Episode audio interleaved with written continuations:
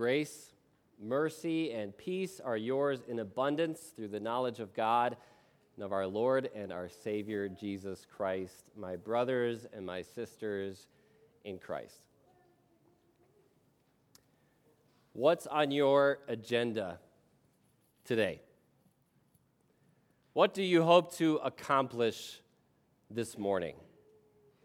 What is it going to be where you're walking out to your car after service today and you're saying to yourself, among all the things that we did this morning at Trinity Lutheran Church, at least we did blank.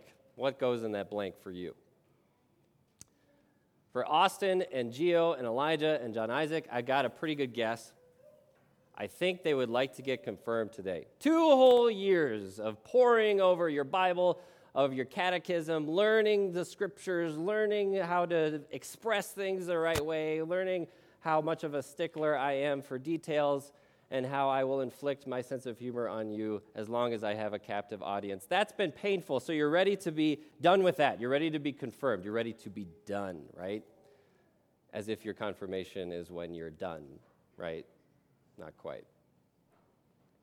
But for a lot of you, if you're a confirmed member of Trinity, it's been a while since you got confirmed. You don't really have a light at the end of the tunnel that you're looking forward to. There isn't an event in your future like a confirmation or a graduation that you're looking to accomplish. But you have goals. You had an agenda coming in, just like I did. We have things that we want to make sure happen in the service. Maybe. Maybe you were excited to sing a particular song. Maybe you were hoping to hear music that was an old favorite or a new fun tune that makes you feel good in ways that words alone just can't accomplish. Maybe that's your number one goal for Sunday morning. Maybe you're a bit of an intellectual and you are looking forward to the sermon because you want to hear something informative. You want to make sure that you hear something brand new, get some new information that you can use to help you in your week. Maybe that's your goal, your agenda for today. Or, if we're going to be brutally honest, maybe your goal or your agenda for this morning at Trinity Lutheran Church was to get through it. You're looking for that closing blessing, you're looking for that final amen. That's what you're looking forward to the most to be able to get in your car and go on the way home and say to yourself, I did it. I went to church. I checked the box. I'm good to go. Go fire up the grill. Go out to lunch. Go see if that comforter and that bed are still as comfortable as ever. To just say, We did it. Why do we think like this? Why do we walk around with agendas and missions and objectives for everything we do? It's because that's how we are trained to behave in every other aspect of our lives. You want to go out to eat tonight? Where do you want to go? What restaurant do you want to go to? You look at the menu. What do you want to order? You go to the doctor. What questions do you have? What answers do you need to get before your appointment is over? You go to your therapist. What, do, what issues are you looking to address? You know, in our lives, it's all about us. We are trained to set the agenda. We are trained to have our mission, our goal. What do you want to study? What do you want to be when you grow up? What kind of person do you want to date and marry? All that kind of stuff. But you got to see that when we bring that kind of thinking into church, into our relationship with God, the damage we do is catastrophic. Because, first of all, we have no right. We have no right to come before a holy, transcendent, magnificent God whom we can't even understand and tell him what to do. We have no right to say to God, God, you better make me feel better. God, my life is so stressful. You better take that, some of that burden off of my back. You got to do it, God. We have no right. Because in our relationship with God, we have no collateral. We have nothing to pony up to God to leverage Him to work on our behalf. We've got nothing on God to force Him to act in our best interest. So to demand that He do that seems a little bit arrogant, like we're forgetting our place. That He is holy, holy, holy is the Lord God Almighty and we are not that. But second of all, whatever agenda, whatever goal, whatever mission we had that was at the number one seat in our hearts for this morning or with your relationship with God, it is always far too small. If your number one mission for this morning was to hear a song that makes you feel good, that you like, that you enjoy, you know what music you listen to. Why didn't you just pull up, pull up Spotify and pull up the artists that you know you like? If your number one mission is to hear something informative, to hear something brand new, to have your intellect stimulated, why not just read a book? But the real issue with having setting these as our goals is if you don't hear a song that you like, or you don't hear anything particularly new in the service or the sermon, is your relationship with God therefore failed? Has God failed you, or have you failed him? And if we make the service all about what we can do for God, checking off a box for God to get God off our backs, we're treating God like the doctor or like the therapist. You see one hour, uh, you see for one hour in a week, and then you can pretty well forget about. When's the last time you thought about your doctor and your relationship to your doctor outside of an appointment with him or her? But that's not God. No, when we set the agenda, when we have our goals, objectives, and missions for our relationship with God, the damage we can do is catastrophic. But when we allow God to be the one who sets the agenda, when we throw off everything we're trying to squeeze out of God and we let Him just give what He's here to give us, we find so much more than we could ever ask for. You find so much more than you deserve when you come to God and you simply receive. And that's the point of our lesson for today from Numbers chapter 6. Because in the book of Numbers, the Israelites have escaped Egypt. They are no longer under the heavy hand of slavery of Egypt. Now they're free. Now they're free as their own people, and they're free to worship. Free to worship like this publicly with each other, something that's brand new to them, really. But God has an agenda. God has a mission that He puts before them, and He's not going to let it go. He's not going to let them gather and worship without accomplishing what He wants to have accomplished in His worship service, because God knows. He knows how tempting it was for the Israelites to look at their offerings, to look at their prayers, to look at their songs, to look at their worship attendance and say, that must be the whole point.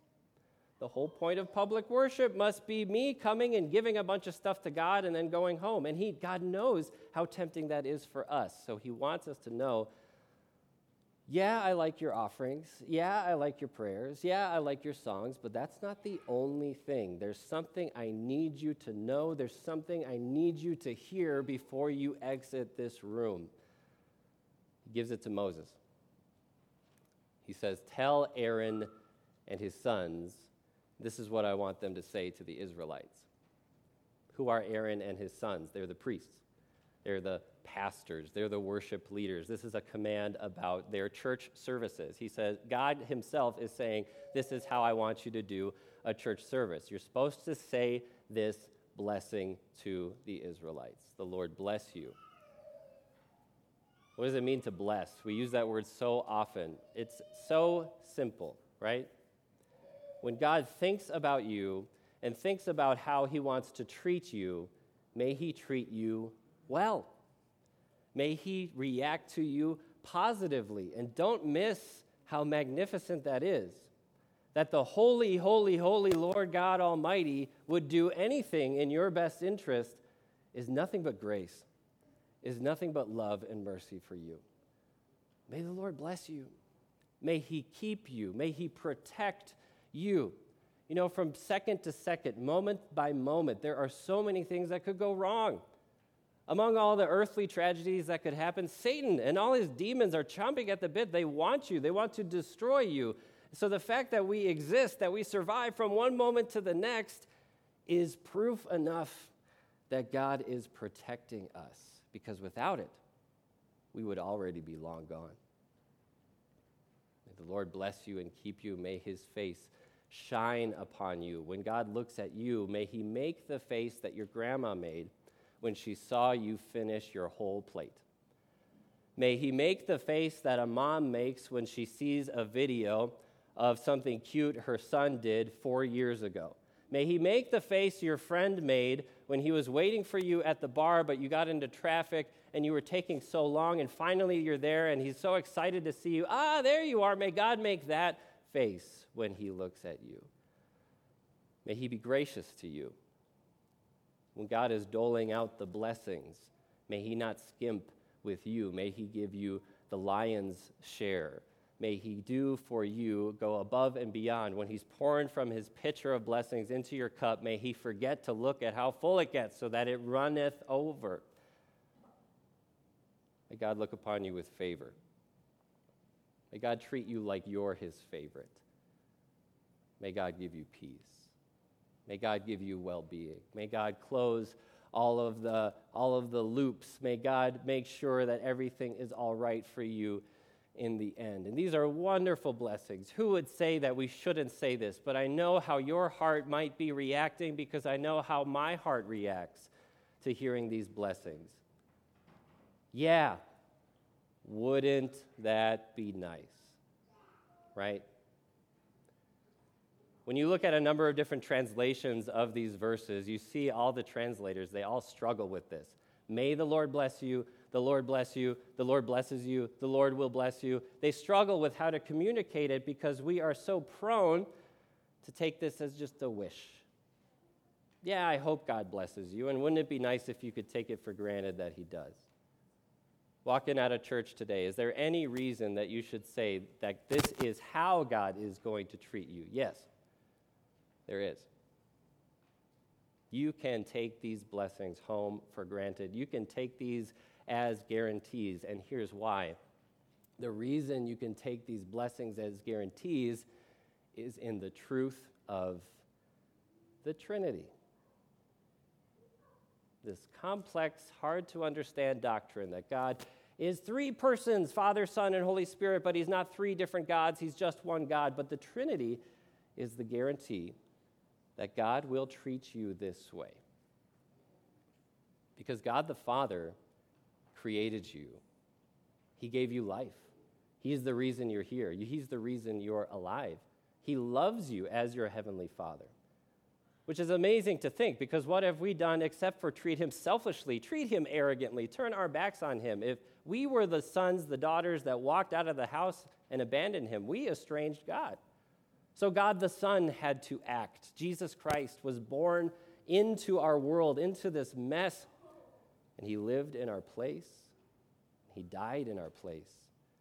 He shed his blood to make your relationship with God right again, to remove the roadblock of your sin, so that when God looks at you, he doesn't frown because he remembers all the ways you've hurt him, all the ways that you've sinned against him, but his face shines upon you because he sees nothing but Jesus' perfection when he looks at you. And in, if that weren't enough, God, the Holy Spirit, has entered your heart through faith. At your baptism, like this morning for Julian, the Holy Spirit made Julian's heart his home and will go with him all the days of his life just like He does for you. How do you know God is with you? How do you know God cares about you? Because He's with you wherever you go, because He's in your heart through faith.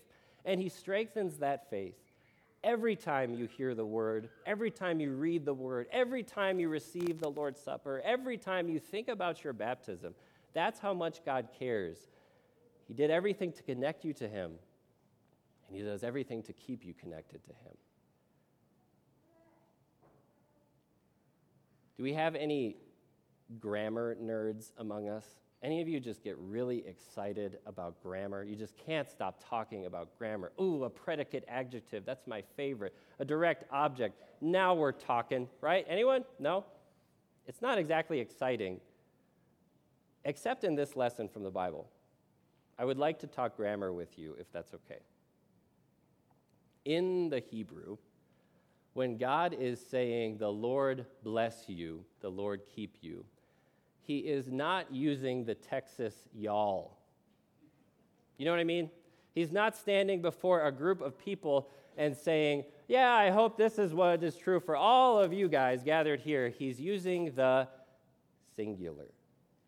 He's saying, The Lord bless you, the Lord keep you, the Lord make his face shine on you, be gracious to you. These blessings are just for you. Because what's God's agenda? You are. What's God's mission? To love you. Are you excited about some of the songs we might sing? That's great. Be excited. We like singing, singing is a part of it. Are you hoping that by the time this sermon is done, you've heard something brand new? You've heard something that can help you in your week? Yeah, duh. That's why I put work into the sermons. Are you excited to be confirmed? That's good. You've worked hard for this. We're looking forward to it too. But let's not make the mistake of thinking that these things are the main point. We work really hard at making a service every Sunday morning. I do, your office manager does, your church leaders do, your ushers, your elders, every one of us. We work hard at making a service that you can enjoy, that you can get something out of, but it always, that's always secondary to what God says here. Let God set the agenda because this is his agenda. He wants to bless you, and he will. He wants to be gracious to you, and He is. He wants to make His face shine on you, and He will through Jesus Christ. God has some very clear objectives for this worship service, and that is to love you and to bless you and to stay with you forever. These are not just well wishes. These are not just hopes, may God do this for you. These are guarantees from your triune God. Amen.